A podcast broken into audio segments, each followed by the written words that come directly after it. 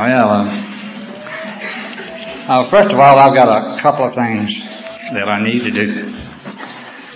Uh, by the way, I, I, I noticed some of these speakers that spoke before me, they kind of jerk every once in a while. And the problem is, it's an honest program. And you see people coming in like that. And th- nothing wrong with that. Nothing wrong with it. But the problem is, there's a mirror back on it.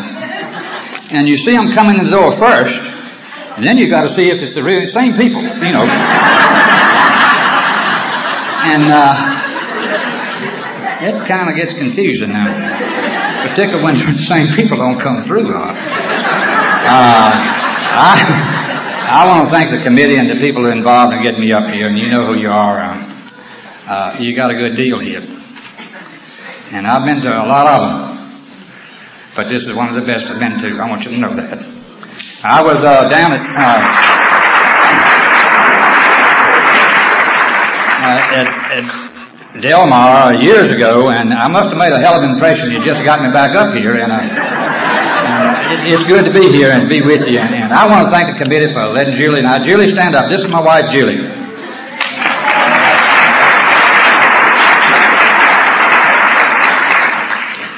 Uh, it's good to be here. And, and by the way, I want to thank the committee for letting me get up here this morning without all this stuff you go through. Uh, uh, it, it's always appropriate when you're Sunday morning speaker. You know, I've heard years ago the purpose of Sunday morning speaker to clean up the mess.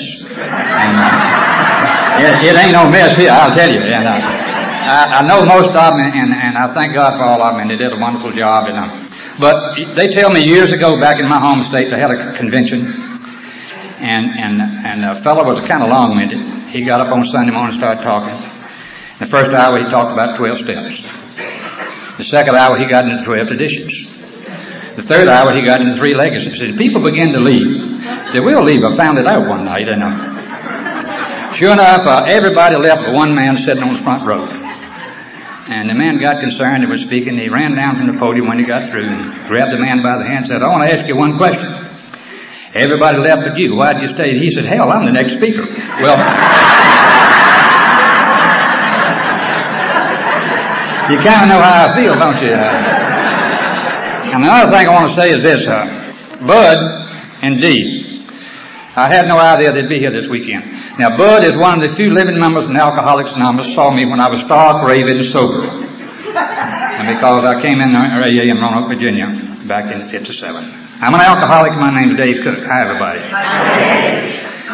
By God's grace, and because this program worked for me, and through the help of some understanding sponsors who have led me with a kind but firm hand, through the love of, well, of a loving wife that I had for many years, who passed away not long ago, and then my present wife, Julie, through their love, and through many people in the program of Alcoholics Anonymous, I haven't found it necessary to take a drink in any tablets since September the 12th, 1957. And for this, I'm very grateful.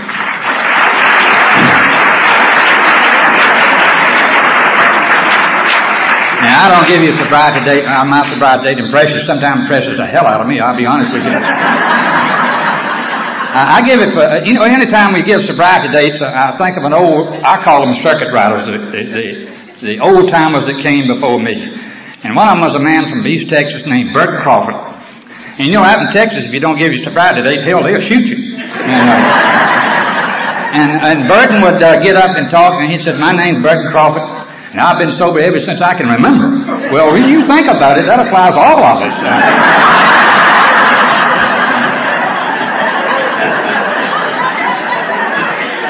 Uh, the real reason is uh, my second meeting in Alcoholics Anonymous one of these discussion meetings.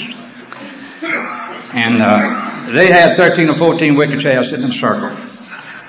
And I was no different from anybody else that goes to that first discussion meeting. I began to wonder what I was going to say when it got to me. And the man who had come, my first sponsor, spoke up and told me what to say. He said, give your name and your sobriety date. That's all you're qualified to do. And as a matter of fact, uh, he explained to me after the meeting that's all I was going to be able to do for quite a while. Give my name and sobriety date. And they had a saying in that group, that if you remember that group and got behind the podium, if you didn't give your sobriety date, you usually didn't have one.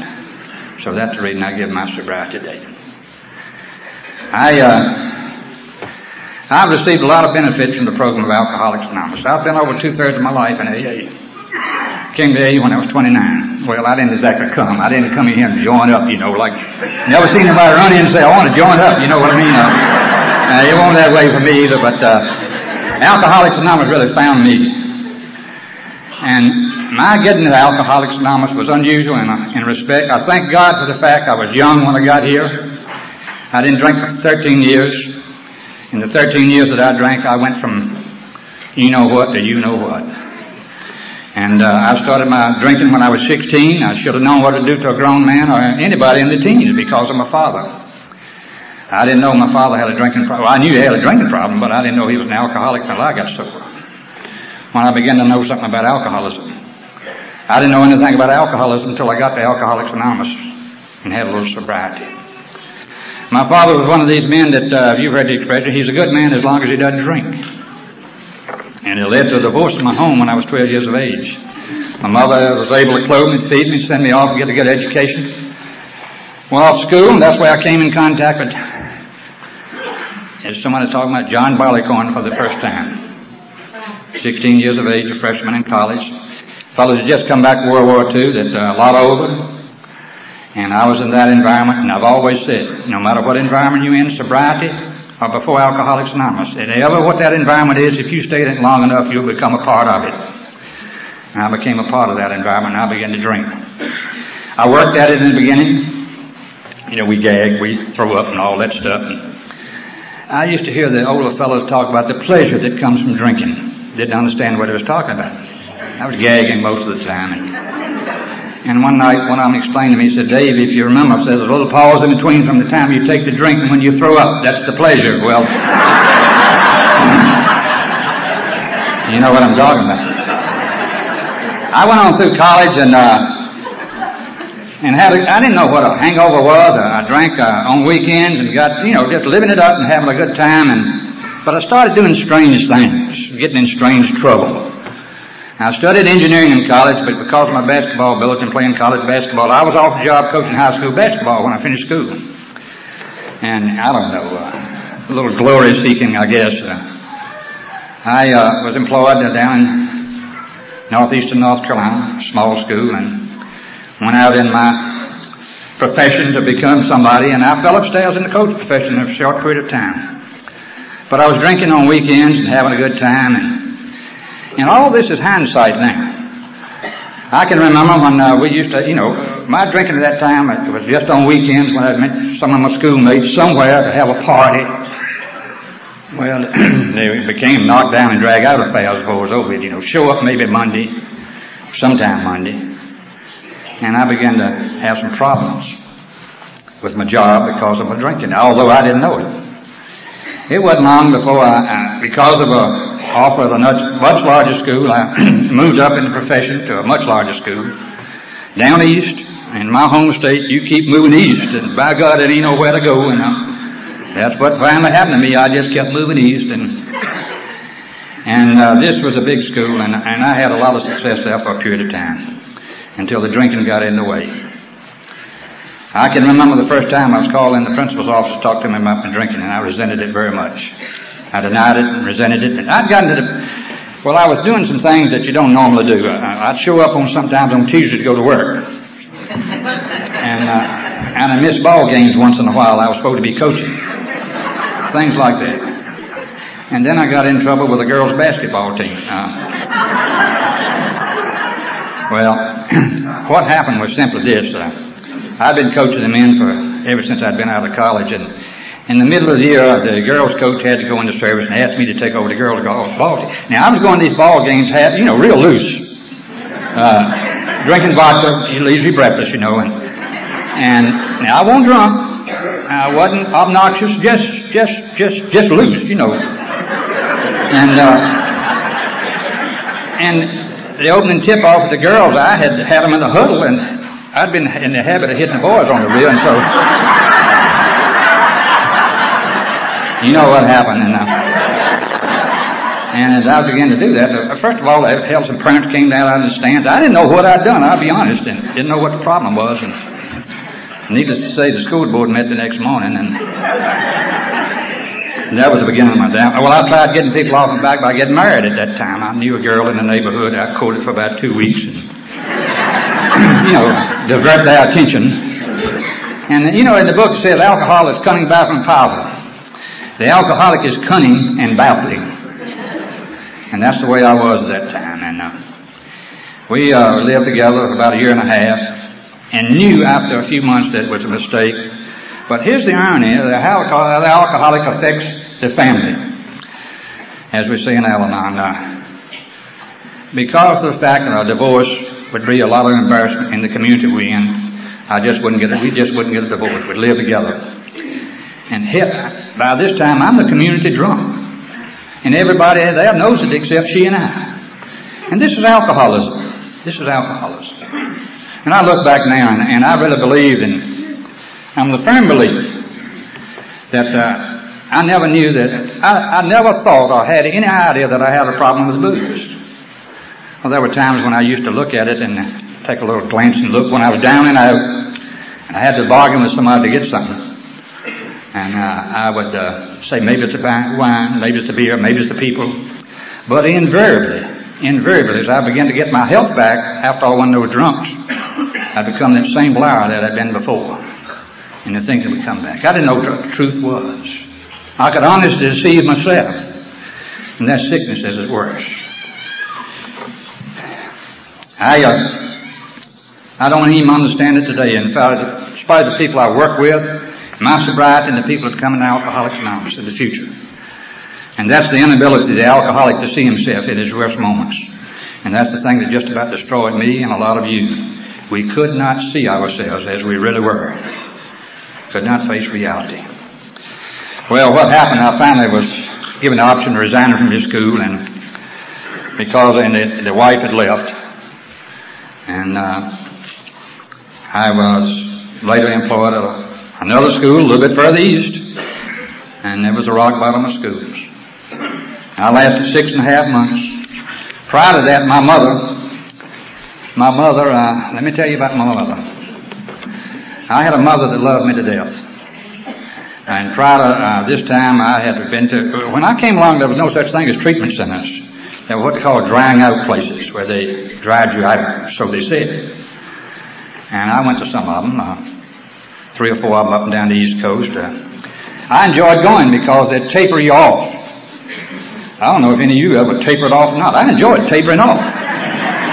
You sipped and you sipped and you sipped, and I, I was usually in worse shape going home than when I got there. And, and I enjoyed going to these places, and mother couldn't understand it, spending all that big money, and I'd come back and. Uh, but I had had a sabbatical leave to go to these places when I was teaching. But uh, this particular time, I got this last school, and I'd been there six and a half months. The only way I can describe my drinking at that time, I had to get up four or five o'clock in the morning, drink enough booze, and I had it then to stop shaking. So I could get my, you know, take a shower, shave, and get my clothes on to go to school, 12 miles down the road. And invariably I knew what was going to happen at 12. The shakes would start again. I'd have some hid in the gymnasium and automobile. Drink enough, you know, a few shots, stop shakes, pray for three o'clock, get an automobile, go back to town, go to the beer joints, liquor store, and do the same thing over and over. Six and a half months of it. And one day the principal just stopped me in the hall and said, we don't need you anymore. Hell, we didn't even have a conference. We didn't discuss it. We didn't even talk about it. He said, we don't need you anymore. Give us the keys. And I look back many times and I really believe that, uh, I'm convinced that I had crossed that invisible line that we speak of at this time. This is hindsight now. I had crossed that invisible line that we speak of. I'd become an alcoholic, although I didn't know it because I would take one drink and I could no longer guarantee you my behavior. And to me, that's what an alcoholic is. Two and a half weeks later, I woke up in jail for the first time in my life in the city where I was living. A man talked to me through a cell door. I later found out he was a county health doctor. And this man says, son, says, your mother has come down here and straightened out all this mess. Now, my mother had been straightening out messes for years. I mean, big money. And she's come down here and straightened all this mess out, and we're going to send you to a place where they can cure you. well, I began to think I was going to one of those drying out places to taper off. And uh, that's not way I went. The uh, state insane asylum in my home state is called Dix Hill. I've often said I too found my thrill on Dix Hill. that's where I went for the cure. Uh, about 27 and a half years of age, close to 28. And, uh, and I'll never want to forget my first trip to Dix Hill as long as I live. The first few days they put me in what they call the inebriate ward. Didn't know what it meant then. It sounded pretty good. And, uh, I adjusted that environment. Uh, those people did rather strange things. They chased squirrels most of the time. you know, they'd run under the bed, up the walls, and under the chairs, and, so hell, I started chasing squirrels too. Hell. In Rome, you do as the Romans do, and so uh, I uh, never caught one. Came close a couple of times, but. Uh, and I'd been there in that ward for about a week, and they moved me out. And because of what happened, I started going and doing strange things that I'd never experienced before, that, to my knowledge, which was I now know as DT hallucinations. And, and they carried me down in this building and put me on a padded cell. And they took my clothes away from me. And they let me have my running fits for a few odd days until I stopped having the running fits, and then they carried me back upstairs into a ward and and this was the treatment of alcoholism in the state of North Carolina in 1955. I never want to forget it. I never want to forget it. Now, uh, I got up there stairs with the rest of the rummies, and uh, and you know, I would begin to wonder what in the hell I was doing there. Nobody was there my age. The men were a lot older, in their fifties, sixties, nobody my age. And, you know, I was there to expose it to the public, I thought, you know, write a book. it's a shame we didn't have all those tabloids like we have today. I, I probably made a fortune back then. well, I was there to write a book, I thought. And then one night, uh, a bunch of these fellows were playing poker and they were using matchsticks for chips. And I was listening to them, and they were talking as they were playing cards, and one of them said, I'm here because my wife wanted to put me away, wanted to get rid of me. And I kind of identified with that. I thought I was there because my mother wanted to get rid of me. And my mother had done everything she knew to do for me.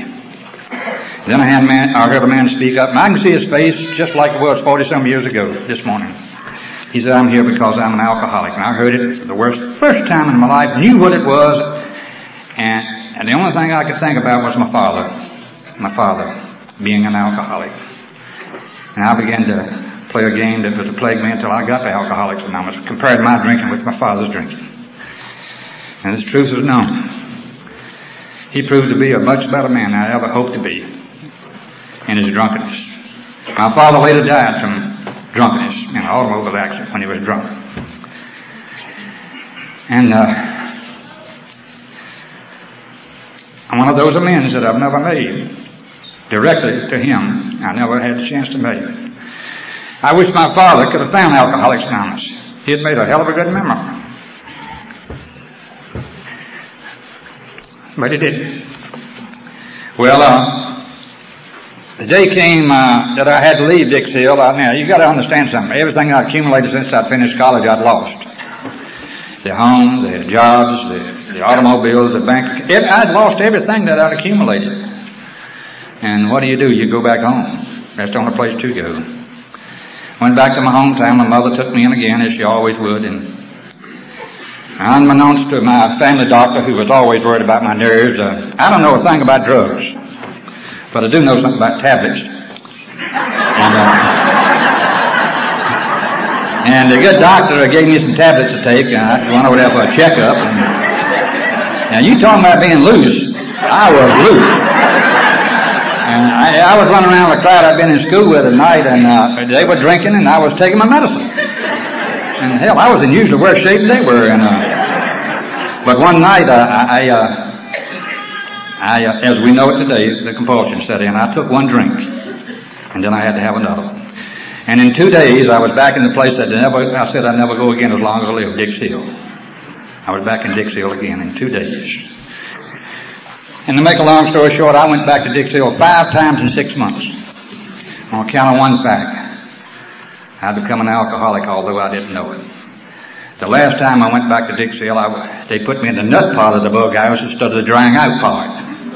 And there's a distinct difference. And this is where I found out being strapped down to bed with a straight jacket. I found out how you live better record said this time too, and uh, I never want to forget it. We hear a word, you hear a lot in Alcoholics Anonymous. It's in everybody's vocabulary, but we hear it a lot in the eighth coincidence. A lot of coincidences happened prior to me getting Alcoholics Anonymous. And so a lot of coincidences have happened since I've been sober. But one coincidence happened that day. For some reason or another, I'd been in that ward over there with the nuts. I'd come to the point that I accepted my fate. I'd be one of them. But something happened, and one day they put me back over in the old building with the rest of the drunks. Now you got to understand something. I'd been there so much, it more or less made me an honorary attendant. I uh, worked in the kitchen, went to get mail and such stuff as that. And one day, uh, two other fellows and I going to get the mail at the main building decided we'd, we'd leave. Well, don't want to sound dramatic, but we escaped. Uh, well, back then it was like cops and robbers.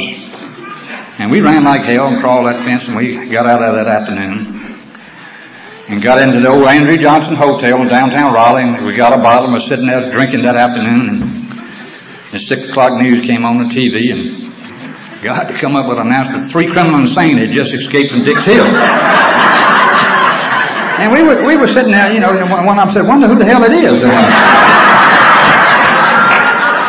well, and one long before we found out who it was, they flashed those, those still photos, and, uh, and God, uh, I started laughing a little, and, uh, one started crying, and, the other one just got up and ran like hell. And, uh, and we ain't seen him since, so I don't know what happened to him.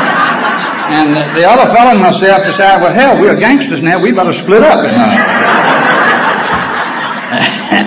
and so that's what we did. Uh, we got out of there, and uh, the next morning I was on the streets in Raleigh, a friend of the family that knew me, and knew my mother, knew my background, knew what was going on. He put me on a bus and sent me back to my hometown down northeastern North Carolina, where I was raised, in a place called Roanoke Rapids.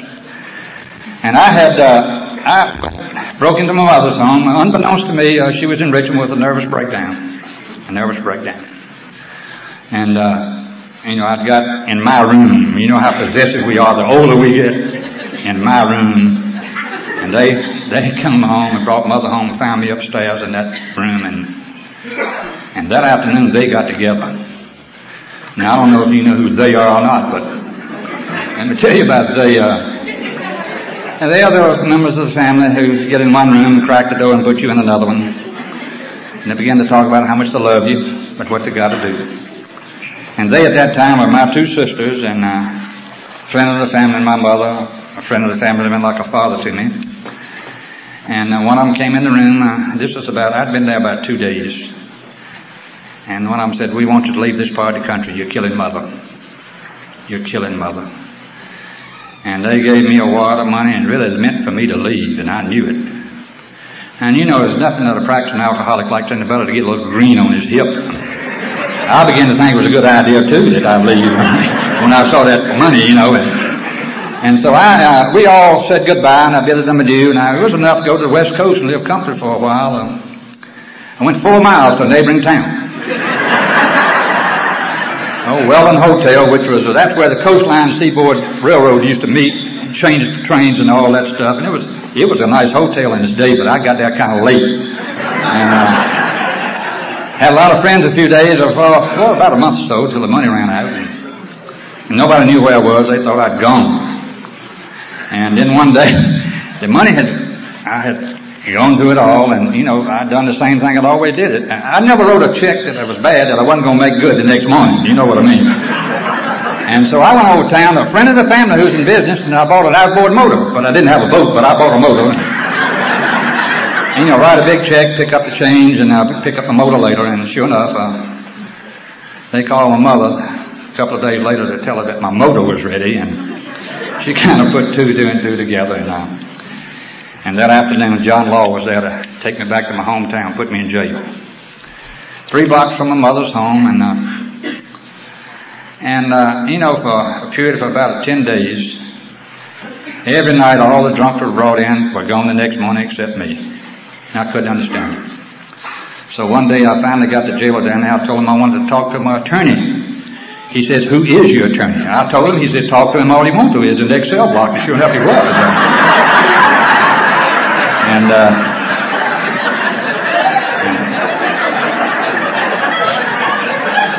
and God does work in mysterious ways. This man later became a member of Alcoholics Anonymous and was a member of our state legislature in North Carolina. But uh, he sure as hell couldn't help me that night, I'll tell you that.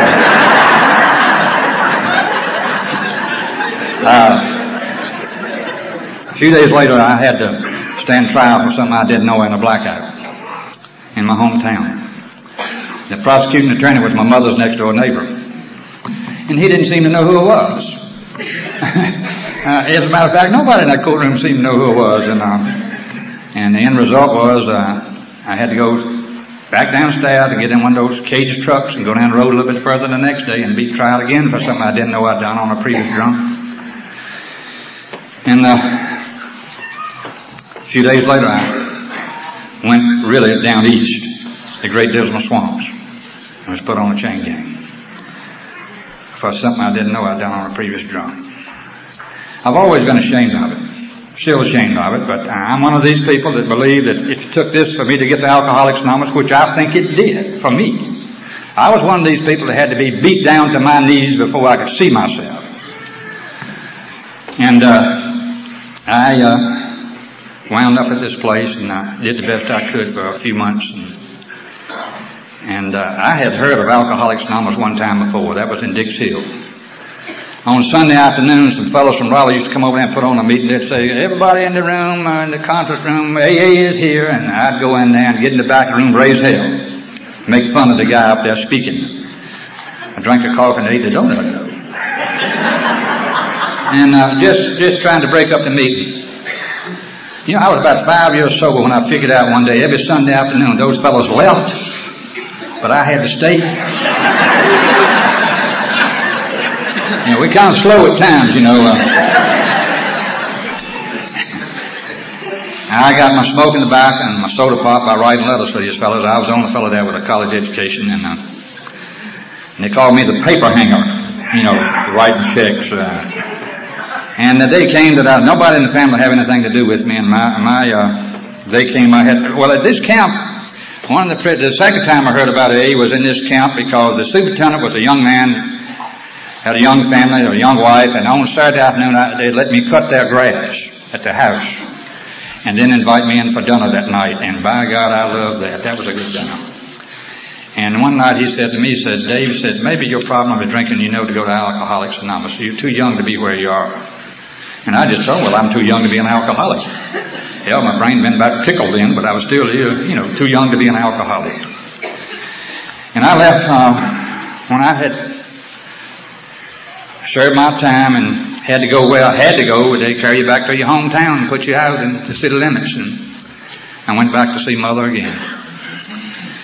And I don't know why, but this time I went to the back door. I guess I was second class. And, and my mother began to talk to me through a screen door. And let me in and have something to eat and begin to talk to me.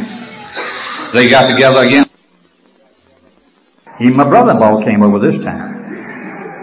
And I ain't gonna get wound up on him, but anyway. Uh, I heard my mother say, that's my boy and he stays here tonight whether you like it or not. That's my boy. And, uh, and that's when I, you know, the word sobriety wasn't even in my vocabulary, but I decided I just wasn't drinking anymore for her. I don't recommend this before A after A. I was able to do it for the next four months. One day it was suggested maybe I should go to work. it's been a while and I didn't think I'd get a job teaching state in North Carolina because of my, what had happened to me and uh, through an agency in Richmond I was able to go to two, three different states in the period of a week where I was interviewed for certain jobs and uh, one afternoon we wound up in Roanoke, Virginia on a particular Thursday afternoon. It was in August, early August or middle August. And a man, man began to talk to me, and, and he seemed interested in me. I told him my background, and he said, "Well, give us some references. We got to talk to some people." And and I gave him some people to call. And he left, and my mother was with me, and, uh, and he left the room to get on the telephone. And I told my mother, "Well, it's all over now." In about 20 or 30 minutes, he came back and sat down and says, I understand you had a problem with drinking at one time, but that you're cured now. Uh, yeah, I hadn't drank in a good while. Yes, sir, that's right. We want you to go to work. Now I had a new start in life in spite of where I'd been. A new start. Went back to my hometown. My mother financed the whole thing, my beginning, a restart in my profession. Had a place to stay when I got to Roanoke. Had a job, I had clothes, I had a little bankroll, a fresh new start in life, and on the way I had to change buses up in Richmond. And I decided I'd have one drink. But I bought two pints, you know how we are. And this is the only drunk that I really like to talk about because that's the drunk that got me to Alcoholics Anonymous. That's the drunk that got me here. I got back to Roanoke instead of going to the place I was supposed to go. I checked into the hotel on the hill and uh, live it up a little and and uh, I was able to work five days. And then I, uh, Labor Day weekend came, I went in labor, I guess. I don't know, but uh, I couldn't stop drinking. The school official tried to help me. I lost a job. They tried to help me financially, getting out of the hotel, and and uh, and my mother got in touch with me middle way that drunk gave me the greatest gift she's ever given me since the day I was born. That's when she kicked me out of her life, and I knew she meant it. And uh, she got on the telephone and talked to me and says, uh, "You're no longer my son. Don't come home no more." And I knew she meant it. And uh, a few days later, I was on the skids, doing the best I could. On Sunday morning, September 11, 1957, I was in a back alley in downtown Roanoke with the idea of taking a drink of liquor. I don't know about you, but I remember when my moment of truth came. It seemed like to me the earth stopped moving. You could hear a falling leaf. Everything stopped. And I thought to myself, my God, I'm going to die from what I'm doing right here in this back alley. And I had enough self-respect. I didn't want to do that. And you know, when I, when I, when I came, in spite of where I'd been, when I came to the conclusion that drinking was killing me, I thought I was a leper. I thought I was the only man on God's green earth like me. And I cried out for some help. Maybe it was coincidence. This superintendent of city school that knew me had been looking for me for several days and he found me that morning. And he carried me to his home that afternoon. And he got in touch with a man that knew a man in Alcoholics Anonymous. And that afternoon, uh, I was carried down to the old Easy Does It Club. and that a hell of a name, the Easy Does It Club. In uh, Roanoke, Virginia on Franklin Avenue. I'd gotten to the point that uh, my hair hurt, my toenails hurt, I was tired of the high cost of low living. And by God, that's what it is. And I, and, and I was ready to do something. I didn't know what, but I didn't want any more of that. And I, I couldn't fly in oblivion anymore. The only vision I had was straight ahead, no peripheral vision. Jake Leggett, yeah. And they carried me up those steps. I wasn't drunk. I was weak. And got me in there, and there's some members there, and we say we don't look them over when you come in. By God, you look me over. Because what I had was that paper bag. I had a paper bag, and the clothes I had on, that paper had a, had a ear syringe, a razor, and a toothbrush, and ten pennies to my name when I got to Alcoholics Anonymous. And uh, as they were discussing my entrance, I guess, into that hall, uh, an old gentleman was standing right hand corner. I called him Old Man John. This man waved his fingers to me, and I went over to him, and uh, he put his arm around my shoulder. And that old man rang my bell. He said, son, says, all you got to do is listen to these people and do what they tell you to do, and you never have to be alone again. That's all they told me. And unbeknownst to me, as I know it today, old man John was telling me the first few lines of chapter 5, where it says, Rarely have we seen a person fail who has thoroughly followed our path. That's what he was telling me. And old man John come to AA when he was 76 years of age. He died at 82, six, ten years of sobriety. And he rang my bell because he told me in terms that I could understand I didn't have to go out there anymore if I could do what you told me to do. And then uh, some members started talking to me, and I began to shake a little, and I said something about a drink. And they said, no, we don't do it that way. You get too bad, we're going to get you a doctor. Then I said something about some tablets, and I thought I started a revolution, really. and I never forgot what they said, drink the coffee. Drink the coffee. Now, what I'm about to say is no reflection however who made the call here this weekend. I want you to understand that right now. And no reflection however who made the coffee here this weekend. But let me tell you something. There's a hell of a lot of people in Alcoholics Anonymous making coffee that don't have any business doing it.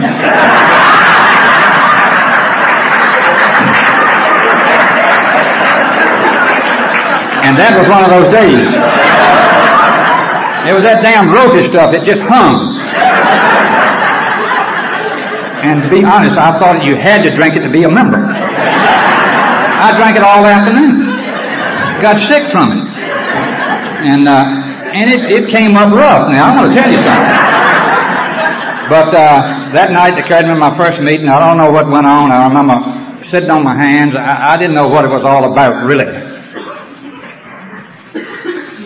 But the important thing is, when that meeting was over, I heard the magic words of Alcoholics Anonymous. Strangers walked up to me and said, we love you and we understand and you're going to be all right. That's all they told me. Nobody asked me where I came from, what I had, if I had any insurance or anything. They just said, no, we love you and we understand. You're going to be all right. And that night after the meeting, uh, three men uh, proved to me I didn't have to be alone anymore. I'll tell you how I got sober. I got sober by three men who were members of Alcoholics Anonymous. Got a room in the YMCA and stayed with me all night long talking to me. Talking to me about Alcoholics Anonymous. And telling me that I'd made an hour, I made two hours, I made so many hours, and the sun came up, and one of them said, Dave says, all we try to do, is we just try to do it a day at a time. Maybe you can make it today. First time I ever heard it. First time I ever heard it was that morning. And let me tell you something for some reason or another, that morning, when I heard that, I began to believe. I began to believe that I could make it that day. But for some strange reason, in dark recesses of my mind, I knew one fact, I had to be around them to do it. I had to be around them to do it. And that's the way I feel about it this morning. I still gotta be around you to do it, in spite of my sobriety. Uh, that morning they carried me back down that club and I was introduced to the man who became my first sponsor. I did not ask for him. he asked me a lot of questions. Uh, all of them negative answers and the sum result was he said, well it seems to me that you're not doing so hot. And no, I wasn't doing so hot. And he asked me some questions. I told him a few lies and he said, no, you don't have to lie. Tell me the truth. And I began to tell him the truth, you know. And sure enough, uh, it was a little later on that day, uh, he got me a room in a boarding house where there were six of us. Each one of us had a room, and I was put in a room with uh, in a home with a, a boarding house with five other members of AA that were trying to do the same thing. Well, some of them had some variety, and some of them didn't. And those six men gave me a lot. Uh, two of them are sober today, Charlie and myself. And I learned a lot from them. And things got better, and then my second wife, some of you knew her, Sue, came into my life, and this was another gift, and uh, and that was a coincidence. And then it wasn't long before I began to, you know, get a little bit sober and know a few things. And, uh, well, I was stark raving sober is what it was. You know, I began to know a lot. Stopped up those steps. I could quote them to you backwards. Didn't know what they meant, but I could say them. And I began, you know, uh, and I was hanging around a bunch of people that were what I call losers now. You know, t- take what you want, throw the rest away. And I damn near went away with them. And uh, I had, uh, well, I was about nine months sober, I guess, and uh, they finally let me talk one night. Uh, the steering committee had to meet on it, though. and they turned me loose. And what had happened, one of the fellows at the house got drunk, and the rest of them brought him and propped him up in the back room. And, and somehow or another, I just thought, well, I'll give a talk on how not to slip. Never heard of one, but I started one, by God. I'd been talking about five minutes, and I heard somebody say, sit down. And when you start raving sober, you don't hear him. And I kept on the gun, and, and by God, he said, sit down. And I made like I didn't hear him, and minute he came to the podium and grabbed me by the hand. Took me down the aisle, and I sat with the old timers in the back. They call that Serenity Road. And, uh, and true enough, as I was walking down the aisle, everybody's eyes was big. You know, this is something new. Uh, and my thoughts were, my thoughts were this. My God, I got too much power for him tonight and he don't want me to overdo it. That's all and, and now you can begin to know what kind of shape I was in. And, yeah. And uh, it was about that time that, it wasn't long after that, it was about a year sober. they had a, they, I it inventory room. There's a concert room in the back of that hall. And by God, they'd just call you in there sometime and take your inventory. I mean, just sit you down. The old timers, the members that had sobriety, and said, sit down, we want to take, take your inventory. I mean, what do you, give you a chance to rebut. I mean, just say, sit down.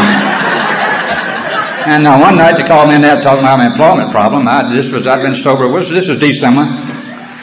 And I got sober in September. And, uh, I've often learned much more from people less education than I in Alcoholics Anonymous. I don't know about you.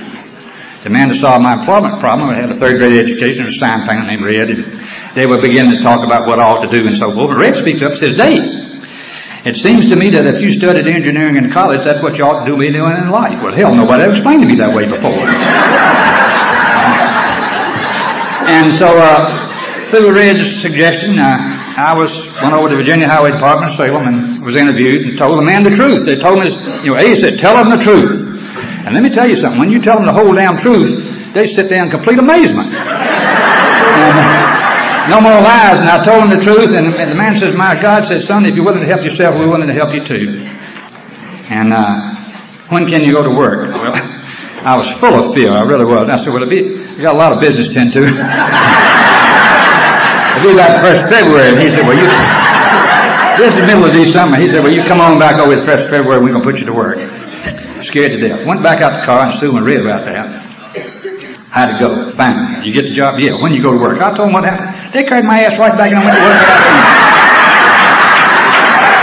I went to work that afternoon. Uh, uh, I guess that's what's called AA in action. I don't know. I'll never forget it now.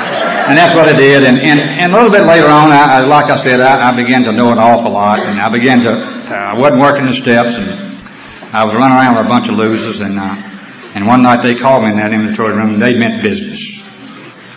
And uh, the sum result of the conversation was they told me that unless I got a hold of the 12 steps and got honest with myself that I was going to get drunk. And I was about a year sober. And uh, let me tell you something. That's a hell of a thing to tell a backbone of the group that is going to get drunk. And, and I, I got mad about it. I resented it. And I wanted to, you know, I got ready to leave that room and I was mad. I wanted to run out of there. And uh, as I got to the door, my sponsor said, I want to ask you one question before you leave. And the question was this, and he says, when was the last time you thanked God for a day of sobriety? God, that made me madder. And, uh, and I left I wanted to do something to him. I didn't want to take a drink, but I want to, hmm, you know, you want to do something to them when they talk to you like that. And uh, I got back to the boarding house and I closed the door and uh, I sat down and wrote a written resignation to Alcoholics Anonymous.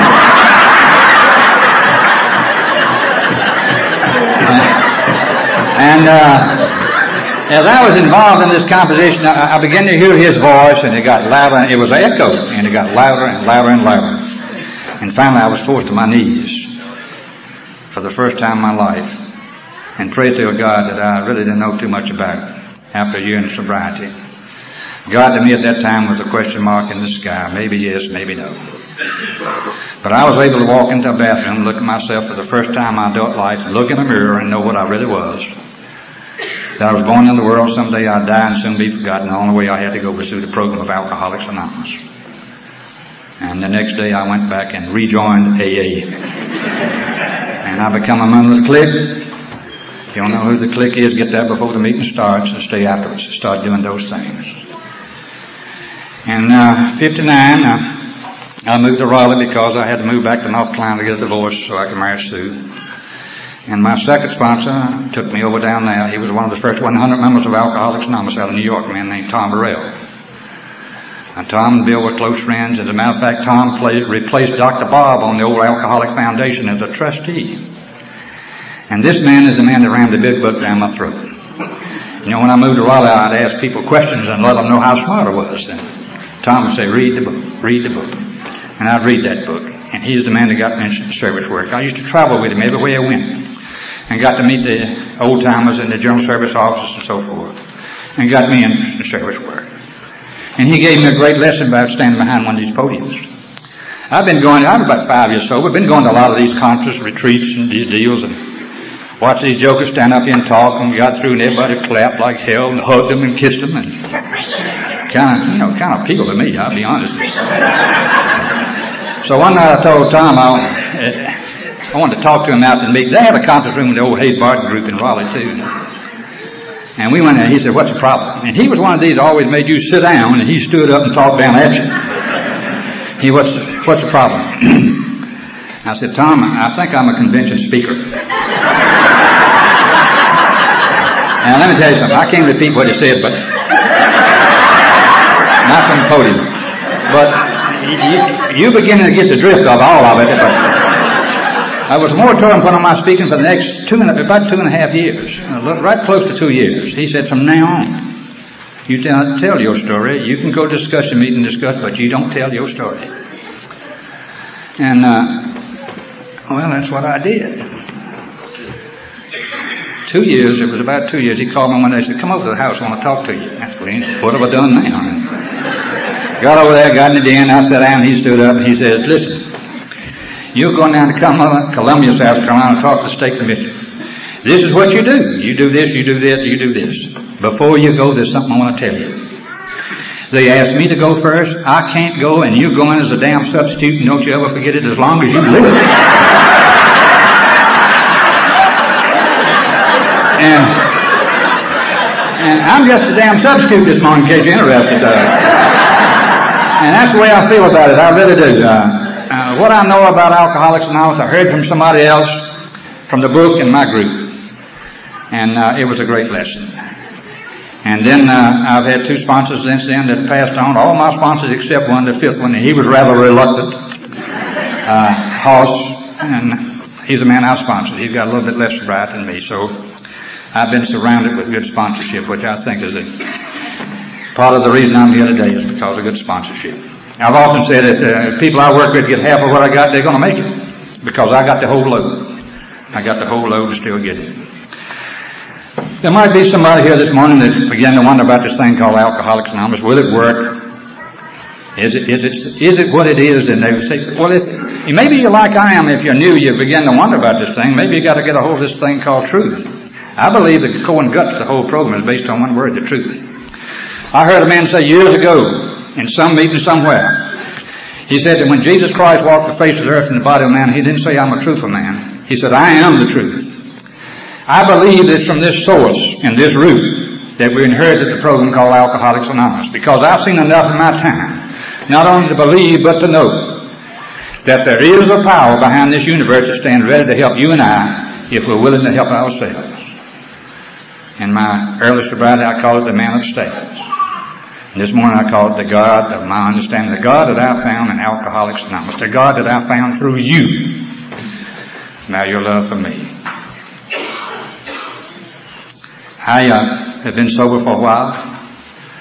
I uh, one of the greatest things that happened to me is my mother. Uh, it took nine and a half years for my mother to accept me back in her life. Now, she couldn't understand how I could do it for a bunch of strangers and I couldn't do it for her. And she later became, it's another story, but she later became one of the greatest friends of Alcoholics Anonymous ever had.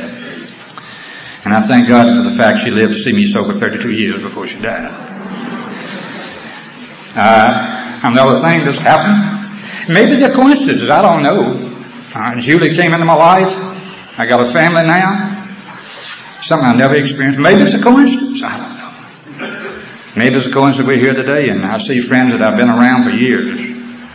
And we're here in celebration more or less. Well, if it is a coincidence, I define a coincidence of act of God in the midst of time. The same God that has been doing for you and I that which we could not do for ourselves. God the Father of all mankind. I, in spite of this sobriety, I still know there are certain things I have to do. I have to continue to have a monumental desire to work at this program. You know, when I came to you in the beginning, I told you I was willing to go any length to get this program. Any length.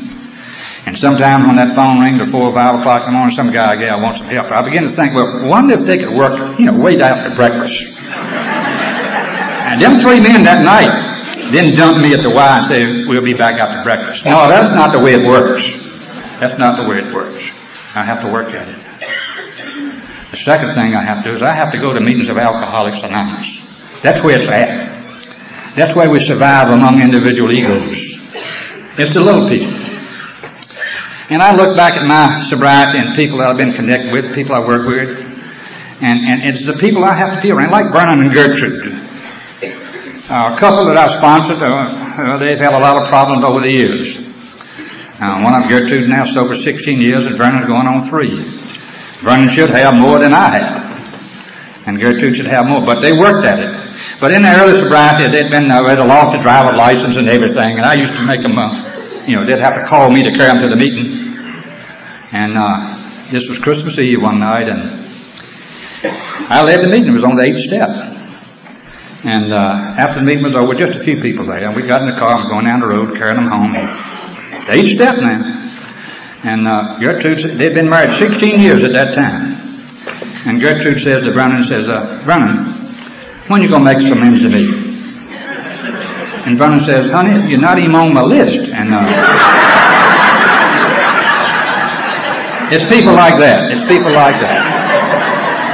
And, uh, I know for facts some members of my group here this weekend and, and the reason I'm here is because they let me come. I represent my group. I think it's the best one in the world. I hope you think the same about yours. That's the way I feel about home groups. And then there's a story about old Henry. Some of you might identify with this, I don't know.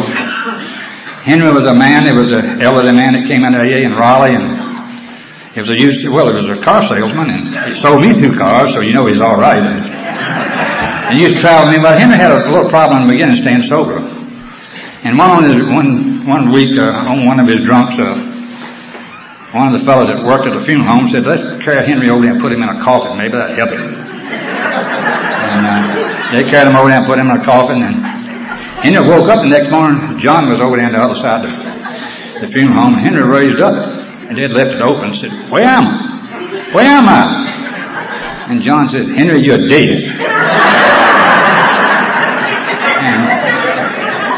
And Henry said, Well, how long have I been dead? He said, You've been dead five days. And Henry said, Well, John, what are you doing here? And he said, I'm dead too. Henry said, How long you been dead? John said, I've been dead nine days. Henry said, Well, you ought to know where we can find a drink.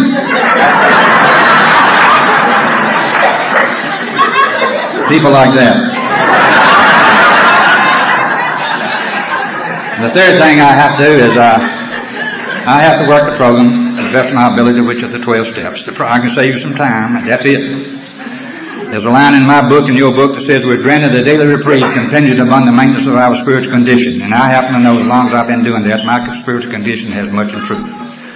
And the fourth thing I have to do, and you know exactly what I'm talking about, some days I just have to hang on and do the best I can. They told me in the early beginning that nothing's so bad that it won't get better if you just hang, if you just have to hang on. And somehow or another I compare that with yesterday is my experience and, and tomorrow is my hope. And, and today is going from one to the other and doing the best I can.